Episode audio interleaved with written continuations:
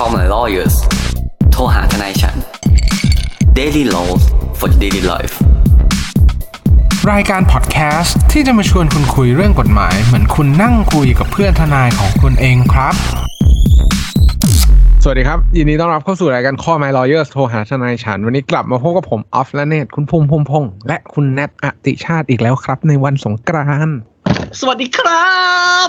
สวัสดีครับ วันนี้เป็นวันครอบครัวด้วยนะครับ ใช่ วันนี้เป็นวันครอบครัว เราเลยต้องมาอยู่ด้วยกัน คนไม่มีครอบครัวก็ไม่ต้องเสียใจนะครับ เอ้ยผมครับก็รู้สึกเศร้าเหมือนกันนะฮะ ที่แบบอยู่คนเดียวมาตลอดโอ้ชีวิตครับอืมครับอ่าคุณภูมิคุณแนทครับวันนี้ประเด็นที่เราจะคุยกันเนี่ย จริงๆเราเป็นเรื่องที่ดังระดับโลกเลยนะอื้อหือมา เออ เพราะว่าเราเนี่ยไม่ค่อยได้เหมือนติดตามการแบบพิจารณาคดีของต่างประเทศ สักเท่าไหร่ครับแต่ว่าเรื่องเนี้ยมันดังจนถึงขนาดที่เขามีการสตรีมมิ่งมีการถ่ายทอดสดเลยนะอ่าให้ผู้ชม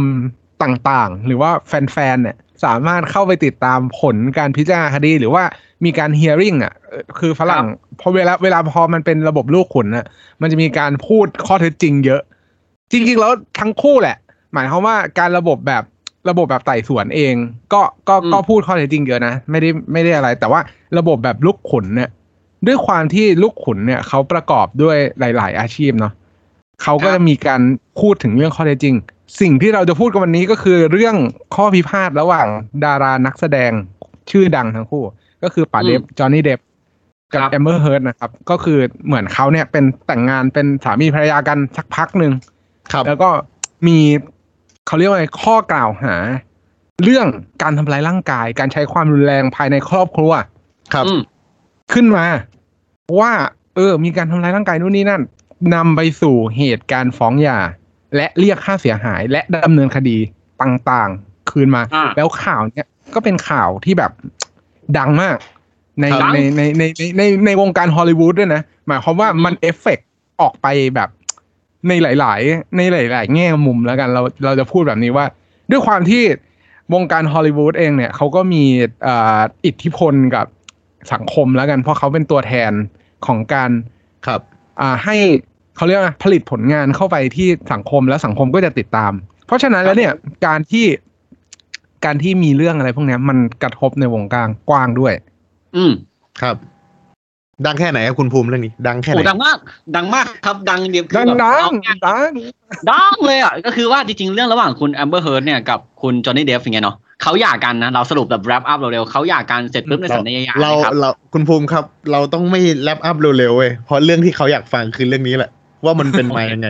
โอเคเอามาถ้างั้นเราเล่าละเอียดเลยเหมือนอยู่ใต้เตียงจริงๆผมไม่ละเอียดขนาดนั้นหรอกครับ ก็คือว่าทั้งสองคนเนี่ยมีปัญหากันเนาะอยู่ด้วยกันมาตลอดไม่ว่า เรื่องอะไรล่ะครับทั้งสองคนนี่หย่าร้างกันนะครับครับมีการฟ้องหย่ามีการทำสัญญาหย่ากันเรียบร้อย บอกอืมบอกว่าจะไม่พูดถึงการในกรณีที่แย่อีก อ่าอืมนะครับ ซึ่งระหว่างระหว่างนั้นเนี่ยนะครับ ผมก็อ่าคุณแอมเบอร์เฮิร์เนี่ยก็คือภรรยาเนาะก็ได้ไปเป็นอ่าคอลัมนิสต์แล้วกัน เขียนใช่ให้กับคอลัมน์คอลัมน์หนึ่งครับอ่าออกมา เล่าถึงเหตุ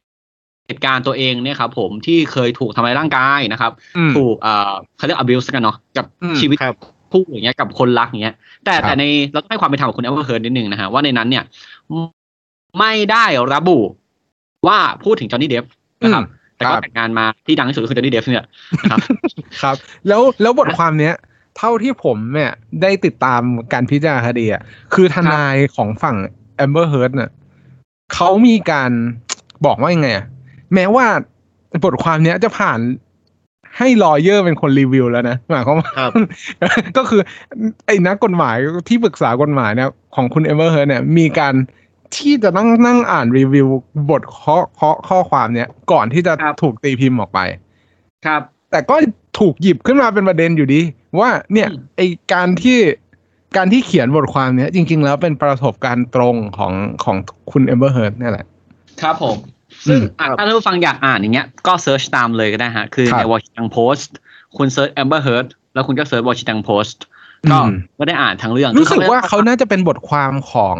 เอ่อองค์กรสตรี something ที่เรียกร้องความยุติธรรมหรืออะไรสักอย่างมั้ยแบบเขียนในใน represent แบบการรณรงค์ something ที่เกี่ยวกับ อันเนี้ยผมไม่มั่นใจในข้อเท็จจริการงใช้ความรุนแรงต่อเออผู้หเอญิงออะไรประมาณนั้นเออถ้าประมาณนั้นอาจจะใช่ครับ อะคือถ้าคุณเป็นแฟนคลับฝั่งไหนผมไม่รู้แล้วกัน ถ้าคุณอ่านไล่ไล่ไล่เดี๋ยวคุณก็ถ้าคุณกด Ctrl F อะ อืมนะเพื่อค้นหาดูว่ามีชื่อใครในบทความบ้าง คุณก็จะไม่เจอเดฟก็จะเป็นครับเดฟหรือเดฟหรือเดฟอะไร depth ก็ตามก็จะไม่เจอเด็ดขาดนะครับ แต่คุณครับเจอแค่ว่าเขาเล่าให้ฟังว่าแบบเออเนี่ยที่ผ่านมาฉันเคยโดนผู้ชายคนนั้นคนนี้ทำร้ายร่างกายนะ ตอนเขาเมาเขาก็ต่อยฉันนะฮะ แล้วก็อะอะไรก็ว่าไป ซึ่ง คุณจอห์นนี่เดฟเนี่ยฮะ ก็ได้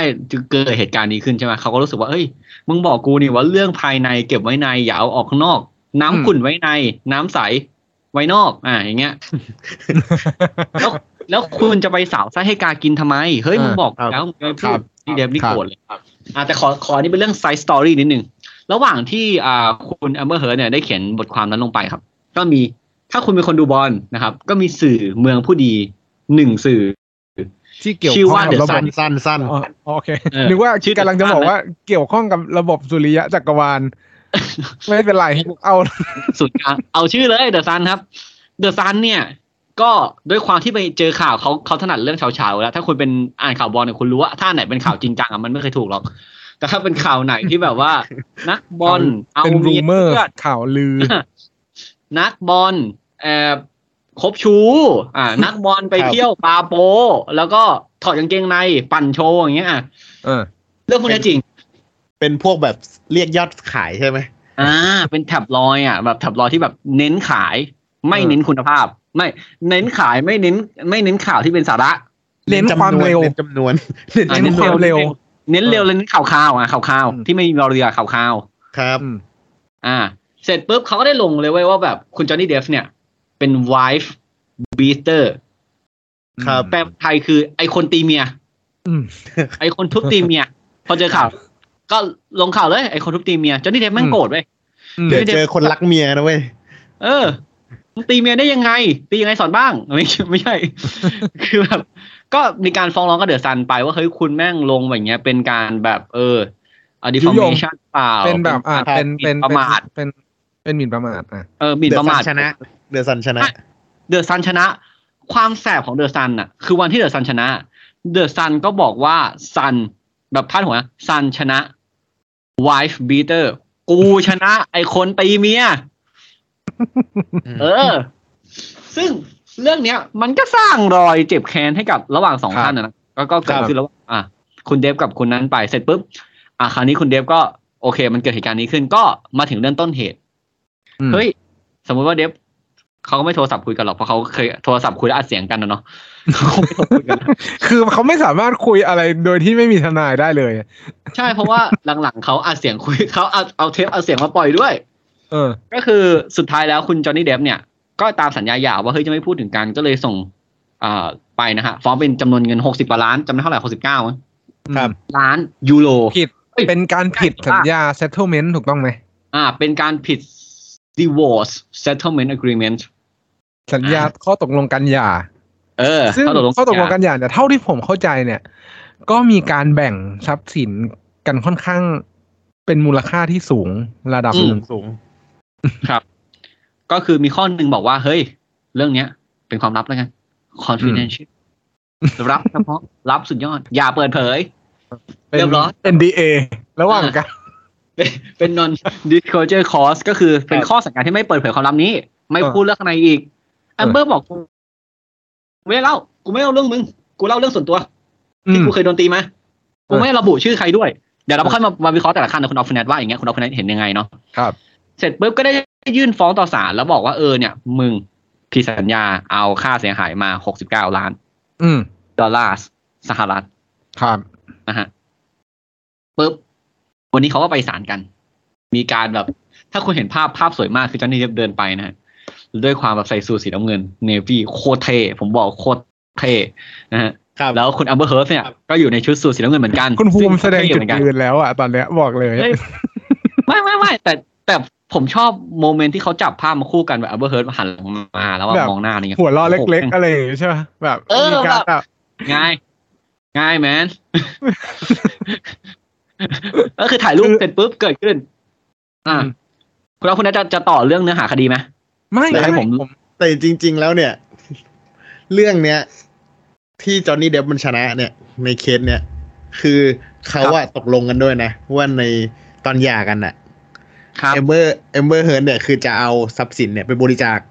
อืม อืมอ่าอ่าใช่เข้าใช่เข้ามูลนิธิ แต่ครับได้รับเงินการหย่าไปแล้วเนี่ยเอมเบอร์เฮิร์นไม่เอาไปบริจาค อยู่ในช่วงดำเนินการคุณนัท ไม่ไม่คือ คือเขาเอจอห์นนี่เดฟเลยตั้งเรื่องฟ้องเรื่องนี้ไงอืมครับ อืมครับอืมก็คือเป็นการผิดสัญญายาหนึ่งสามสี่แหละเนาะใช่เสร็จมันปุ๊บก็นี่มันเป็นส่วนหนึ่งในนั้นด้วย ครับ ซึ่งใน first court hearing เนี่ยของต่างประเทศเนี่ย มันก็จะมีการเปิดคดีถูกปะธนาการเปิดคดีก็ไม่ใช่แบบมาถึงปั๊บใส่กันปังปังปังไม่ใช่ ไม่ใช่อืมเป็นการต่อยตีคือการพูดค่อยค่อยค่อยค่อยค่อยๆค่อยๆนวดกล่าวเอ่อกล่าวเปิดนะฮะครับก็ มีการเปิดของฝั่งเอ่อทนายของคุณแอมเบอร์เฮิร์ก่อนครับอืมนะครับก็คือมีการให้ปากคำขั้นแรกก็บอกว่าเฮ้ยอืมที่ผ่านมาเนี่ย ซึ่งเขาเขาเขาจะเรียกว่า open statement มั้งอ้าวใช่ใช่ใช่ใช่การการการทำ open statement เนี่ยจริง ๆ แล้วเนี่ย ก็อ่าถ้าผมยกเปรียบเทียบกับการดำเนินคดีในประเทศไทยก็คือเหมือนแถลงปิดคดี แต่ว่าเราทำกันตอนจบ หลังจากที่โคซิกด้วยไงเออของเราของเรามี closing แต่เราไม่มี open ถูกต้องไหม เราไม่มีเออ open statement ว่าจริง ๆ แล้ว ไอ้ที่เราเขียนคำฟ้องไปอะ ครับศาลจะอ่านจากตัวอักษรเท่านั้น ถูกต้องไหมใช่ครับศาลจะไม่มีการแบบเหมือนมาพูดให้ให้ให้ให้เราฟังเล่าข้อเท็จจริง การที่เราเล่าข้อเท็จจริง พวกเนี้ยจะไปอยู่ในชั้นแบบการสืบพยาน การอืมพิจารณาจากจากจากคนนั้นเลยเออจากโจทย์เลยเพราะโจทย์ส่วนมาก อาจจะสืบก่อนหรือหรืออะไรก็แล้วแต่แล้วแต่กำการกำหนดประเด็นข้อพิพาทเนาะแต่ว่าเรื่อง Open Statement เนี่ยจริง ๆ ผมว่า ในมุมมองของผมเองสำหรับคดีที่มันมีความเซนซิทีฟทางด้านอารมณ์ หรือว่าอิโมชัน a ลเข้ามาเกี่ยวข้องเนี่ยครับการทำ Open Statement เนี่ยถือว่าถือว่าอาจจะได้เปรียบสำหรับคนที่สำหรับคนที่เป็นคนกล่าวหา เพราะว่าท้ายที่สุดแล้วคนใน trial คนในคนในอ่ากระบวนการห้องพิจารณานั้นอะอะ ห้องนั้นเนี่ยเขาก็จะรู้ที่มาที่ไปจากปาก เหมือนคุณอืมรับฟังเรื่องมาก่อนอะ ครับเออซึ่งเอาจริงๆแล้วเนี่ยเราต้องบอกว่าระบบของเออที่สหรัฐอเมริกาในหลาย ๆ รัฐเนี่ยส่วนใหญ่แล้วการเป็นระบบลูกขุนครับเนาะก็คือคนที่มีอำนาจตัดสินใจเนี่ยก็เป็นคนธรรมดาอย่างเราเนี่ยแหละครับ ที่ไปขึ้นอืมทะเบียนกับทางศาลนะครับ ว่าจะเป็นลูกขุนนะฮะมีจำนวนมากน้อยแล้วแต่ว่าอ่าบทลงโทษของคดีนั้น แล้วก็แต่ละคดีนั้นอ่าต้องการลูกขุนกี่คน ซึ่งการมีต้ทองนายการมาเปิดต้องให้การลูกขุนแบบไหนด้วยใช่ไหม ใช่ลูกขุนแบบไหนกี่คน เพราะว่าเวลาเขาเอาลูกขุนมาเลือกเนี่ยเขาไม่ได้ล็อกสเปคมานะครับเขาไม่ได้ล็อกมาบอกว่าแบบเฮ้ยคุณอะ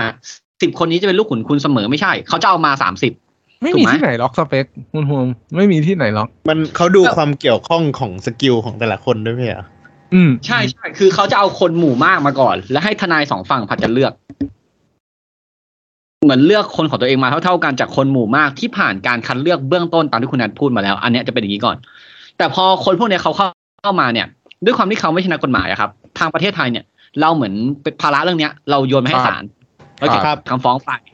แล้วก็บอกให้ศาลอ่านและศาลก็เข้าใจเองอะไรเงี้ย แต่เมืองนอกเขาก็รู้สึกว่าเออทนายเนี่ยมึงก็จ้างมันแพงแล้วเนี่ยมึงให้มันพูดซะหน่อยแล้วกัน ว่าเรื่องจริเป็นงยังไง ผมผมก็คิดว่าอย่างนั้นแหละอันนี้คือข้อดีของ Open Statement ว่าเฮ้ยมึงแบบทำงานถูกจ้างมาแพงมึงต้องทำงานด้วยนะ ไม่ใช่แบบ มึงมาบอกว่ากูต้องกลับไปท่องไอ้บทแบบบทที่เตรียมมาแล้ว แล้วก็แล้วคุณออฟเขาเบิกความตามความจริงคนพูดไม่ใช่ไม่ใช่หมายความว่า ผมไม่ได้หมายความว่าการเบิกความเป็นเรื่องที่ไม่จริงนะ แต่ว่าหมายความว่าบางข้อเท็จจริง มันอาจจะไม่ได้เกี่ยวข้องกับประเด็น การที่คุณไปพูดเนี่ย มันอาจจะทำให้เกิดความสับสนได้ เพราะฉะนั้นเนี่ยคำเบิกความเนี่ยมีความสำคัญในคดีมาก ยิ่งเป็นบุคคลที่เกี่ยวข้องโดยตรงเนี่ย มันสำคัญมาก เพราะฉะนั้นแล้วเนี่ย ทนายความก็เลยอาสาเป็นคนทำ open statement ในในระบบนั้น ซึ่งจริง ๆ แล้วถ้าถ้าสมมติว่าในศาลไทยมีผมก็เข้าใจว่าค่าทนายน่าจะแพงขึ้น ผมอยากให้มีนะ ผมรู้สึกว่าแบบอย่างน้อยเราได้แบบทำให้ลูกความเห็นว่าอย่างน้อยกูก็ทำกันบ้านมาอ่ากูก็ใช่เข้าใจเรื่องอะ ไม่ใช่ผมแบบไม่ได้มาแบบเออมาถามแบบถามสดมาอะมาแบบลอยเออ คือผมเนี่ยจะได้คือ คุณต้องเข้าใจก่อนนะครับว่าทนายที่อยู่แต่ละคดีเนี่ย บางครั้งเนี่ยเขารู้เรื่องเนี้ย ดีกว่าลูกความเขาอีก อ่าใช่เพราะว่าลูกลูกความอาจจะเล่า ทนายที่ดีผมอืมคิดว่าอย่างนี้กันผมใส่ square bracket ว่าทนายที่ดีเนี่ยจะต้องมัดข้อเท็จจริง ที่มันเกิดขึ้นที่เราได้สอบปากคำจากจากลูกความเนี่ย ให้มันแบบชัวร์แล้วแล้วมีหลักฐานแบบเหมือนมาพิสูจน์การการกล่าวอ้างนั้นอะแล้วเราครับมั่นใจไปพร้อมกับลูกความสู้ไปด้วยกัน เออ สู้ไปด้วยกัน จริง แต่ลูกความต้องเล่าความจริงทั้งหมๆดแต่แต่อ่าแต่สิ่งที่สำคัญก็คือ ข้อเท็จจริงมันต้องจริงด้วยนะเออและแต่ความมันของเรื่องเนี้ยผมก็คุยกับน้องชายอะว่าแบบจริงๆแล้วทนายอย่างเราเนี่ยอย่างผมไม่ใช่อย่างผมอย่างคนที่ผมเห็นมาแล้วกันเดี๋ยวมันจะเป็นไม่ดี เออ คือ เวลาเรารู้ความจริงมาเนี่ย เราจะไม่โกหกเว้ยแต่อืมเราทริมดาวอะ คือเราอะ ตัดความจริงมาเป็นช่วงเอ้ย มันๆมันหมายความว่าเรา คือเราไม่ได้เล่าเรื่องเนี้ยในทุกแง่มุม แต่เราอืมเล่าเรื่องเนี้ยในมุมที่มันต่อเนื่องกัน เพราะว่าบางครั้งลูกความมาหาเราเนี่ยเขาตื่นตระหนกอ๋อถูกคป่ะรับเขาเล่าเรื่องมาเลยครับว่าเฮ้ยเกิดเหตุการณ์ขึ้น ผมเนี่ย ขับต่ออีกสองสามชั่วโมง แล้วค่อยขึ้นอืมฝั่งเออเนี่ย คือไม่บามังนครั้งไม่สิมันต้องมันต้องคือสุดท้ายแล้วเราอะ ก็ต้องรู้ไงว่าเราอะรับงานของใครมาถูกไหมใช่แล้วอ่า แล้วเราก็ต้องรักษาผลประโยชน์ให้ลูกความใช่เราใช่หนึ่งเรารักษเราไม่ใช่ผลปอาระโยยชน์การนะเว้ยที่แบบจะแบบ ทั้งหมดทั้งมวลอะคือาเราเนี่ยไม่โกหก อันนี้ผมอืมไม่สนับสนุนให้โกหก หรือพูดความเท็จครับ นะครับ แต่การเรียบเรียงของทนายความเรานำเสนอ เออ เออจะนำเสนอแบบที่คุณเสียหายน้อยที่สุดนี้ดีกว่า ครับซึ่ง การ Open Statement เราก็กลับมาอีกรอบนะฮะ Open Statement เนี่ยนะฮะก็คือว่าการกล่าวเปิดของแต่ละฟังอืมอะซึ่งคดีเนี้ยอะเดี๋ยวคุณก็กลับไปดูย้อนหลังก็ได้คุณออฟก็ส่งลิงก์มาให้พวกเรา ถ้าคุณไม่มีลิงก์ว่าก็ดี แต่คุณถ้าสต้มองมไปตินั้นก็ไปดูใน YouTube ได้เลย เพราะว่ามีแบบบันทึกไว้ตั้งแต่ต้นมี sub สนุกมีซับดีมี sub ไม่ปะมี sub แต่ว่า ผมว่าฟังไม่ได้ยาก หมายความว่าเป็นเป็นเป็นอเมริกันอังกฤษเพราะฉะนั้นมันก็จะฟังไม่ยากมาก อะเขาก็ มีการเปิด อันนี้ขอไฮไลท์นิดนึง แต่เขาคงไม่ฟ้องเราหรอกนะครับ ก็คืออ่าเดี๋ยวเราเราจะเราจะพูดตามทนายเขานะ แบบสรุปอืมใจความ อ่าทนายฝั่งแอมเบอร์เฮิร์ตขึ้นมาบอกว่า ก็เขาไม่ได้เขียนถึงคุณอืมชื่อไม่ได้เขียนอืมและแอมเบอร์เฮิร์ตเนี่ย ที่ผ่านมาซึ่งอันนี้นี่ไม่เกี่ยวกับเป็นนี้นะฮะที่ผ่านมาเนี่ยอดทนนะเว้ยอืมจอห์นนี่เดฟเนี่ย เมายากระทืบ เมายาก็ทะเลาะ เมายาก็เตะเออ ข่มขืนเนี่ย บังคับกูอีก ไม่เออพอใช้ขวดยัดเข้ามาอีก อืม แต่ไม่ได้ไม่ไม่ได้อ้างถึงนะเออ ไม่คือเรื่องเนี้ย ไม่ได้เกี่ยวอะไรกับการผิดสัญญาหย่าที่คุณไปเขียน ไอ้บทความลงเลยนะอืมแต่คือกล่าวขึ้นโอเคมาเฉยๆ เออ อย่างนั้นว่าแบบ เออ มีการแบบ อะพีคสุดก็คือแบบ จะอะสรุปจะได้เดียบเล่นยา อืมใช้เงินเยอะเกินกว่าแสนดอลลาร์ต่อเดือนอืมซึ่งเป็นยาที่ผิดกฎหมายด้วยอืม สองคือเมาแล้วข่มขืน เมาแล้วอืมกระทำชำเราทางเพศ อืมไฮไลท์เรื่องยัดขวดเยอะมากนะครับอืมก็ไม่รู้ขวดอะไรนะครับ แล้วก็แล้วก็ต่อมาคือ ไม่ได้ละเมิด อืม อืมอืมสัญญาไม่ได้ผิดเลยครับไม่เคยพูดจอห์นนี่เดฟไม่ก็ได้คือเสียหายก็คือเป็นเป็นข้อต่อสู้ของเขาแล้วกันว่า เอ้ยว่าบทความเนี้ยไม่ได้ระบุตัว แล้วก็อ่าเขาเรียกว่าไงอะ ไม่ได้ทำให้ถึงขนาดว่าจอห์นนี่เดฟได้รับความเสียหายแล้วกัน อืมอ่าประมาณนั้นอ่าว่าจอห์นนี่เดฟไม่ได้ไม่ได้ไม่ได้รับความเสียหายจากเรื่องที่การเขียนบทความของวอร์จินทัมโพสครับ ประมาณนั้น ก็ประมาณว่าทั้งไม่ฟ้องเขาไม่รู้ว่าเป็นมึงหรอก อะไรประมาณนั้น เพราะว่าถือว่าท้ายที่สุดแล้ว ในระหว่างกระบวนพิจารณาก็มีข้อเท็จจริงโผล่ขึ้นมา ทั้งทั้งๆที่ครับเรื่องนั้นอะ มันอาจจะควรจบได้ตั้งแต่แบบเหมือน ไอตัวสัญญายอม ตอนอืมหย่าแล้วอืมก็เลยก็เลยกลายเป็นว่า ไม่รู้ว่าการฟ้องคดีเนี่ย จะทำให้ข้อเท็จจริงอะมันออกมามากน้อยขนาดไหน อ่าซึ่งสมมุติถ้าเป็นการอ่าละเมิดสัญญาตรงนั้นมีการพูดเรื่องพฤติกรรมทางเพศพฤติกรรมของทั้งคู่อย่างเงี้ยในศาลนี้คุณออฟคุณแนทพูดได้ปะได้ ใช่ อันนี้เปรียบเทียบตามกฎหมายไทยแล้วกันนะกฎหมายอ่าไทย เพราะครักฎบการที่การที่เป็นกฎหมายไทยเนี่ย การที่คุณแบบเหมือนเปิดเผยข้อเท็จจริงเนี่ยจริง ๆ แล้ว มันจะต้องทำเพื่อเพื่อการเพื่อกระบวนพิจารณาเราพูดอย่างนี้ดีกว่า เพื่อให้เห็นองค์รวมของของเรื่องนี้ เพราะฉะนั้นมันอาจจะมีการพูดเป็นการพาดพิงไปถึงคนอื่น ๆ มันก็เหมือนกับ เราเวลาเราอภิปรายในสภา ไม่ใช่เราอ่าดินักการเมือง สมาชิกสภาผู้แทนราษฎรอภิปรายอภิปรายในในสภาเนี่ย มันมีการพาดพิงไปอยู่แล้ว แต่ว่าอันนั้นอะเขามีเอกสิทธิ์คุ้มกันของความเป็นนักการเมืองครับ เหมือนกันเราเนี่ย เวลาที่เราดำเนินคดี หรือว่าอยู่ในระหว่างกระบวนพิจารณาของของศาลเนี่ย ข้อเท็จจริงพวกเนี้ยมันมันถูกเปิดเผยขึ้นมาได้ ครับ แต่ต้องบอกนิดนึงว่าไอ้ข้อเท็จจริงที่เปิดเผยเนี่ยเราก็ไม่เราก็ไม่ใช่แบบถ้าตามเบสออนไทยอะนะอืมคุณก็ไม่ต้องสืบในทุกอย่างก็ได้ คุณไม่ต้องชี้แจงทุกอย่างก็ได้ใช่ยกยกตัวอย่างใช่ครับเช่นแบบสมมติเขาเขียนกันเรื่องว่าคุณเขียนถึงจอห์นนี่คุณเขียนถึงจอห์นนี่เดฟเสียหายจริงไหมคุณไม่ต้องพิสูจน์นะครับว่า ใช้ขวดแยงขนาดไหน อืม กี่องศาเปิดฝาขวดหรือเปล่า มีการ seal ถุงให้เรียบร้อยแล้วทำความสะอาดหรือเปล่า พวกเนี้ยทำไม่ได้เพราะกฎหมายก็ตั้งข้อไว้ว่า เฮ้ย ไอเรื่องที่มันแบบเกินสมควรทำให้ผู้ที่โดนสืบเสียหายเนี่ย พูดไม่ได้อืมเว้นแต่นะฮะกรณีเนี้ยทำได้กรณีของแอมเบอร์เฮิร์กับกรณีของคุณจอห์นนี่เดฟเนี่ยทำได้ เพราะคนที่พูดคือคนเสียหาย อืม อืมถูกซึ่ปะงมันจะแตกต่างกันนิดนึง มันจะอืมแตกต่างกันนิดนึงว่า อันเนี้ยมีความเสียหายเกิดขึ้นที่เกี่ยวข้องกับเรื่องนี้ เพราะอืมฉะนั้นเรามีความจำเป็น เขาก็จะอ้างเขาก็จะอ้างเหตุแห่งความจำเป็นในการที่จะยกข้อเท็จจริงเนี้ยขึ้นมาในกระบวนพิจารณาได้ ครับอืมก็คืออาจจะแต่ถ้ากรณีนี้เป็นคนจอห์นนี่เดฟพูดอย่างเงี้ยว่าโอ้ยที่ผ่านมาผมก็ควงสว่านเลยแหละเงี้ยไม่ได้ถูกปะแต่แต่ถ้าคุณแอมเบอร์เฮิร์ตพูดถึงเนี่ยอะสามารถพูดได้ ซึ่งอันนี้คือฝั่งคุณแอมเบอร์เฮิร์ตจบไปนะครับอืมฝั่งคุณจอห์นนี่เดฟนะฮะหรือว่าทุกคนเรียกกันว่าป๋าเดฟนะฮะครับ อืมเกลเลิร์ตกรินเดลวัลด์เนี่ยครับผม ได้บอกว่า ไม่จริง liar คุณคุณเป็นคนโกหกที่พูดมาเออไม่จริงเลยอืมผมไม่ได้ไอเรื่องที่พูดมาโกหกหมดเลย ซึ่งก็อืมก็เป็นไปได้ถูกปะอืมเพราะว่าจริงๆ มันก็ไม่ได้เกี่ยวข้องหาอะไรกับเรื่องนี้เลย ต่างคนต่างเปิด opening statement ขึ้นมาแบบงงครับๆนะครับ ครับซึ่งซึ่งนี่เดฟเดี๋ยวอะนอกจากนั้นเนี่ยไม่ได้เกี่ยวข้องอะไรกับพวกเราเลยด้วยซ้ำ แต่กูจทำริงๆเขาเป็นเรื่อง จริง ๆเขาเป็นเรื่องที่เขาเขาทะเลาะกันสองคนด้วยซ้ำเนาะก็ถือว่าแบบมาเป็นแบบ commentator แฟนคลับให้มันเป็นผู้ฟังแฟนคลับเอออ้าวแล้วผู้มาฟังเป็นเข้าไปเข้าไปดูได้แบบได้แบบเข้าใจมากขึ้นเหมือนเราดูบอลน่ะ ไม่มีคนพากย์มันไม่มันไม่น่าจะสนุกเท่าบอลนะเออ ไม่แต่ว่าผมต้องบอกอย่างนี้ว่า ผมก็เป็นกำลังใจให้ทั้งสองฝ่าย จริง ๆ ผมก็เป็นแฟนคลับของทั้งสองฝ่าย คือผมเนี่ยชอบการแสดงของจอห์นนี่เดฟแต่ผมชอบชอบชอบเอ็มเบอร์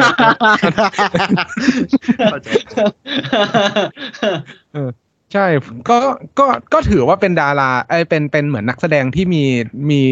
ความสามารถทั้งคู่แล้วกัน จริง ๆ ก็ไม่ได้อยากให้มันมีเรื่องแบบแบบนี้เกิดขึ้นแล้วกัน เป็น class S ไหม class S จริงๆ ต้องจบแล้วเรื่องเนี้ยแม่งนานมามากแล้วหลายเอปีอแล้โอ้วตั้งแต่ปีสองพันแบบ สองพันสิบหกได้ เออสองพันสิบหกเพราะว่าบทความออกสองพันสิบแปดใช่ป่ะ แล้วเขาก็บอกว่า เฮ้ยจริง ๆ แล้วจอห์นนี่เดฟไม่ได้เสียหายจากการอืมตีพิมพ์บทความนี้เลย จริง ๆ แล้วว่าสองคนเนี้ยเนี่ยคบกันมาห้าปีนะ ก่อนจะแต่งงานอะอื้อหือแต่พอเขาคบกันคิดว่าปุ๊บอีกปีหนึ่งหย่าเลย ครับเอออ่าฮะจริงๆแล้วเรื่องเรื่องที่เกิดขึ้นจริงๆและในขณะที่อาจจแต่งนิดเดียวงานเนี่ย แต่งงานที่เกาะส่วนตัวของจอห์นนี่เดฟด้วยนะเอแย่อๆอยู่ในเขตอำนาจศาลไหนครับ ผมไม่รู้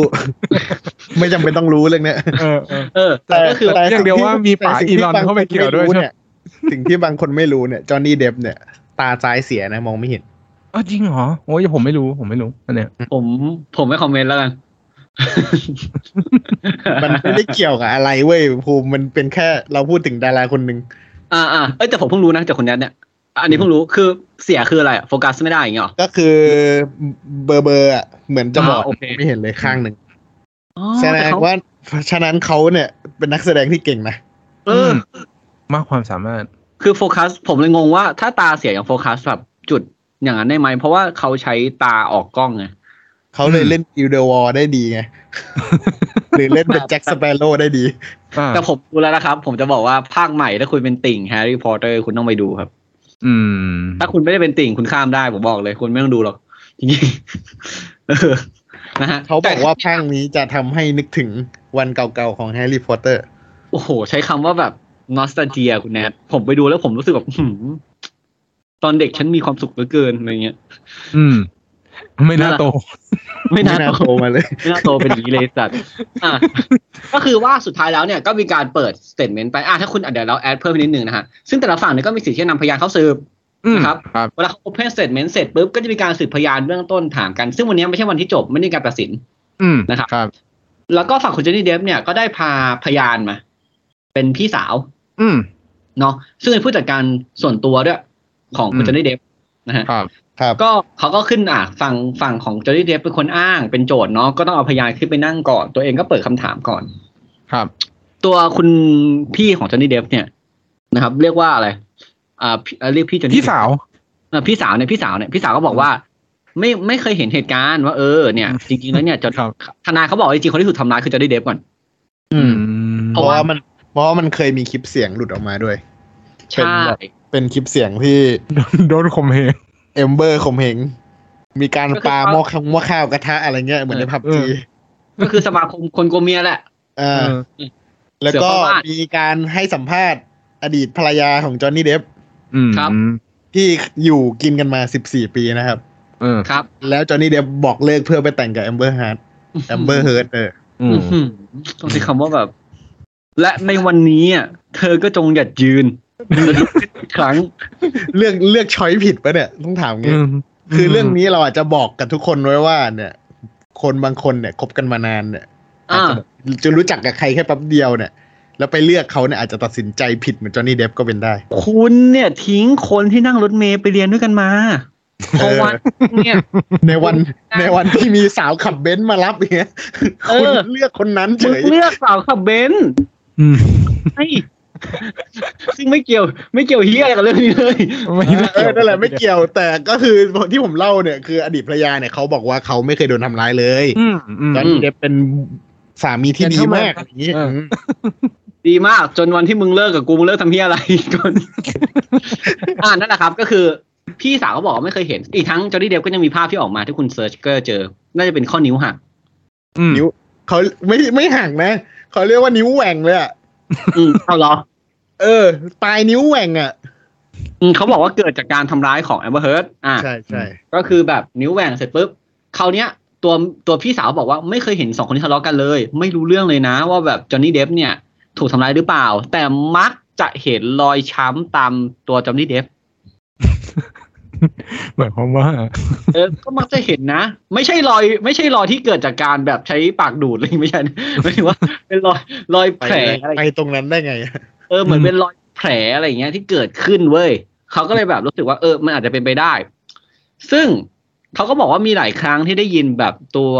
แบบแอมเบอร์เฮิร์ดเนี่ยไม่ค่อยแบบพูดใจดีกับจอห์นนี่เดปป์เลย เรียกไอ้อืมแก่บ้างแหละ ไอ้อ้วนบ้างแหละ อย่าเรียกใครอ้วนนะ ผมบอกเลยว่าหลายหลายๆคนขึ้นนะครับ harassment เป็น harassment นะครับอาจจะเรียกไอ้แก่อ้วนอย่างเงี้ย หรือ even แบบตัวจอห์นนี่เดปป์เนี่ยเป็นพรีเซนเตอร์ของ Dior อืมได้รับเลือกแอมเบอร์เฮิร์ดแบบซาเวตไม่นะเชื่อซาเวต อ่าเออน้ำหอมเอาไว้ซึ่งดีดีด้วยดีเออกูสามารถวัดกับชาแนลได้อืมอ่าซึ่งเขาบอกกูไม่เชื่อ อย่างนี้ อ่าก็คือแบบพูดจาอะไรกันไป แต่คุณก็จะเห็นกระบวนการทำงานของทนายของคุณแอมเบอร์เฮิร์ครับ ซึ่งคำถามเขาถามดีมากเลยนะเขาขึ้นมาถามว่าแบบสวัสดีครับ คุณชื่ออะไร ไม่ใช่เขาเขาขึ้นมาถา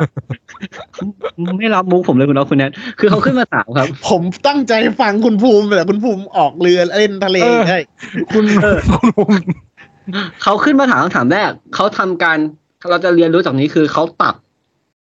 ตัดน้ำหนักพยานไปก่อน อืมด้วยถือว่าคำถมเป็นใช่อะใช่ถือว่าเป็นแท็กติกที่ดี ใช่ใช่ค่อยๆ เขาเรียกว่าค่อยๆป่าล้อมเมืองเอาไม่ใช่ ค่อยๆค่อยๆตีเดี๋ยวเดี๋ยวนี่มันซีพีหรือเปล่าเออไม่ใช่ไม่ใช่คอมมิวนิสต์คอมมิวนิสต์ไม่ใช่นะไม่ใช่ซีพีครับผมคือค่อยๆตีทีละจุด อืมอ่า ก็เพื่อคือให้เพื่อให้น้ำหนักอ่อนลง ซึ่งเล็กๆแต่มีความสำคัญ ให้ตกคำถามให้ตกให้มันตกไปเออ ก็คือเขาก็ต้องลดทอนความสำคัญหรือความน่าเชื่อถือของพยานก่อนว่าพยานคนนี้อาจจะมีอ่า มีเข้าข่ายที่จะเข้าข้างทางตัวโจทก์ก็คือจอห์นนี่เดปป์ที่เป็นคนแบบอ่านำขึ้นสืบอะนะครับ เขาถามครับว่าคุณเนี่ยปัจจุบันทำอาชีพอะไรอ่า คุณก็เป็นแบบใครผู้จัดการอะไรอย่างเงี้ยถ้าจอห์นนี่เดฟมีภาพลักษณ์ที่ดี คุณก็ได้ผลประโยชน์ด้วยใช่ไหมมาเป็นผลประโยชน์โดยตรงใช่ไหมอืมคำถามสั้นๆ ง่ายๆ ครับ แต่มีความหมายสุดลึกล้ำก็มีผลประโยชน์ ก็แสดงว่าเป็นผู้มีส่วนได้เสียไงก็เท่ากับว่าน้ำหนักก็จะน้อยใช่ น้ำหนักของตัวคนนั้นก็จะน้อยลงอะนี่คือวันแรกที่จบลงนะฮะอืมซึ่งอะคุณได้เห็นชั้นเชิงของแต่ละคนเนาะตอนตอนนี้คุณจะรู้แล้วว่าเขาจะไปแนวไหนกันอืมถ้าแนวของ Amber Heard เขาจะบอกว่า ก็กูไม่ได้บอกว่ามึงอะ มึงอย่าร้อนตัวได้ปะกูแค่ตั้ง Facebook บอกว่าแบบ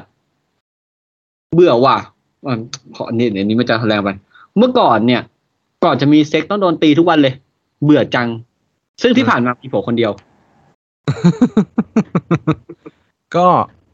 ไม่ก็ไม่ไม่ถ้าคุณภูมิพูดว่ามันมีผัวคนเดียวเนี่ยผมขอแย้ง เพราะไม่ในไม่อดีตเนี่ยจอห์นนี่เดปป์อะเคยโชว์คลิปที่แอมเบอร์เฮิร์ตเอาชูขึ้นมา บนคอนโดของจอห์นนี่เดปป์อืมเอาอันนั้นเป็นเรื่อง cheating ซึ่งเป็นเรื่องแล้วว่าอาจจะเป็นเรื่อง open relationship ระหว่างเขาก็อย่างเงี้ยเราก็ตอนนั้นเขาเขา respect ใส่ชุดเขามาร์กอะไรอะฮะมาร์คเขาใส่ชุด Mark one Mark two Mark three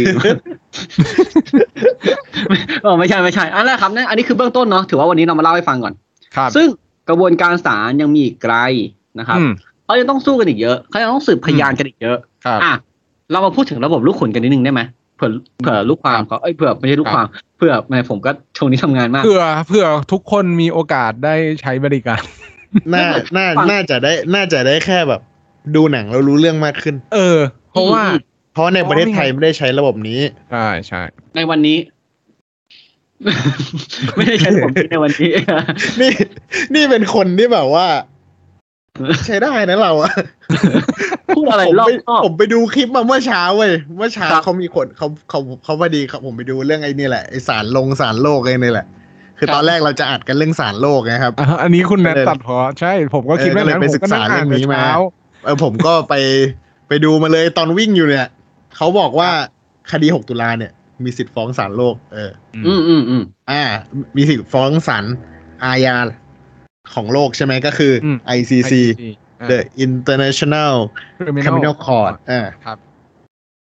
เขาบอกว่าคดีพวกนี้ไม่มีอายุความอืมครับ แต่ประเทศไทยอะไม่ได้ให้สัตยาบันที่จะเข้าร่วม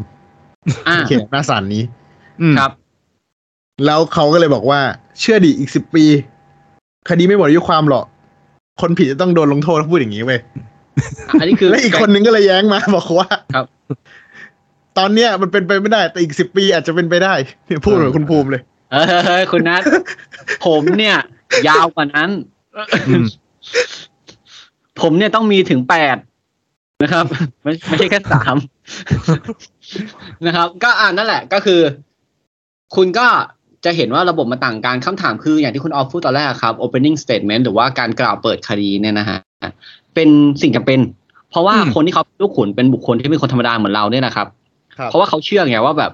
อะไรที่มันสมเหตุสมผลนะคนธรรมดาต้องตัดสินใจได้ อืมผิดถูกเนี่ยอยู่ที่คณะลูกขุนล้วนครับๆแล้วส่วนกำหนดโทษเท่าไหร่อะไรยังไงเนี่ย คนที่เป็นเอ็กซ์เพรสอย่างผู้พิพากษาเนี่ยจะมาทำให้ อืมอืมว่าลงเท่าไหร่ ครับระบบของเขากับเราต่างกันของเราคือโอเค อยู่ทั้งผู้พิพากษาคนเดียวเข้าใจทั้งหมด รู้เหตุการณ์ก็เป็นคนคุมให้ตรงนู้นเลยนะฮะครับ ซึ่งวันนี้คุณก็เห็นแล้วว่าจริงๆแล้วเวลาคุณเซ็นคดีหย่าเนี่ย มันไม่ได้จบแค่เรื่องหย่านะเว้ยมันมีเรื่องตัวเงินเข้ามาเกี่ยวข้อง ถ้ามีการผิดสัญญาก็ต้องมีการฟ้องร้องต่อไปได้ เรื่องหย่าเนี่ย ไม่ได้กำหนดแค่ว่าใครดูลูก ซึ่งกรณีนี้ไม่มีลูกใช่ไหมผมเข้าใจถูกปะครับใช่ไหมฮะสองคือไม่ได้กำหนดแค่ทรัพย์สินนะครับ ไม่ได้กำหนดแค่จะเลี้ยงดูไงต่อกัน ไม่ใช่เรื่องนั้น รวมไปถึงห้ามทำอะไร ไม่ห้ามทำอะไรด้วย เพราะว่าอย่างเมืองนอกอะไรบางเคสเนี่ยฮะถ้าคุณดูเนี่ย มีถึงขนาดว่าห้ามเข้าใกล้กันในระยะกี่เมือง หรือว่าจะต้องบอกก่อนถ้าจะเข้าใกล้ระยะเมืองนั้น เช่น ผมอยู่ LA ย่างเงี้ยแฟนผมจะมา LA ผมไม่ได้อยู่ LA นะตอนนี้จริงๆ ผมอยู่ประเทศไทยเขาบอกคือแฟนเขาก็ต้องโทรบอกก่อนว่าเออเนี่ยฉันจะเข้ามานะตึ้งตึ้งสามสี่เพราะ การการแบบลักลั่นกันอะไรเงี้ยมันมันสามารถตกลงได้หมด แล้วเมื่อมีการผิดสัญญา ก็ต้องรับผิดชอบนะครับ ส่วนเรื่องของคุณจอห์นนี่เดปป์กับเรื่องของแอมเบอร์เฮิร์เนี่ยจะไปจบตรงไหนนะครับ เดี๋ยวคุณก็รู้เองแหละเออซึ่งเราก็ยังไม่รู้นะครับ แต่ตอนนี้เดอะซันก็ยังพาดหัวทุกข่าวเกี่ยวกับจอห์นนี่เดฟว่าเป็น wife beater ไอคนตีเมีย ถึงปัจจุบันนะครับคือเราคนนั้นยังไงต่อดีมีไหมเรื่องนี้ นะครับอืมทีนี้คุณจากทนายคุณแล้วนะครับ ผมว่าการที่คุณดูคดีของต่างชาติเนี่ย มันก็สามารถทำได้นะ มันก็เอาปรับใช้คนไทยได้ ถ้าคุณดูเองแล้วมันไม่สนุกเงี้ยเดี๋ยวคุณลองส่งมาให้เรา เดี๋ยวเราช่วยพากย์ให้ รับรองครับว่าการใส่สีดีไข่จะไม่มีเกินสิบเปอร์เซ็นและไม่ทำให้อัตราลดในการชมของคุณเสียเลยคุณได้ข้อเท็จจริงที่เสียแน่นอน อาจจะใส่ครับเพิ่มไปนิดนึงเพื่อคุณเข้าใจได้ง่ายขึ้น ครับผม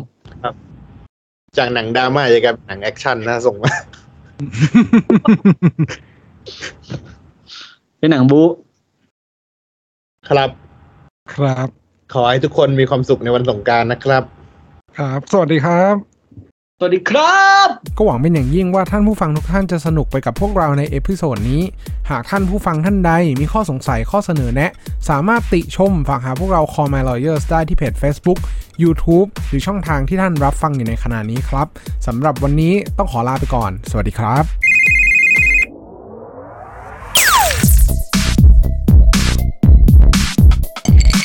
daily laws for daily life.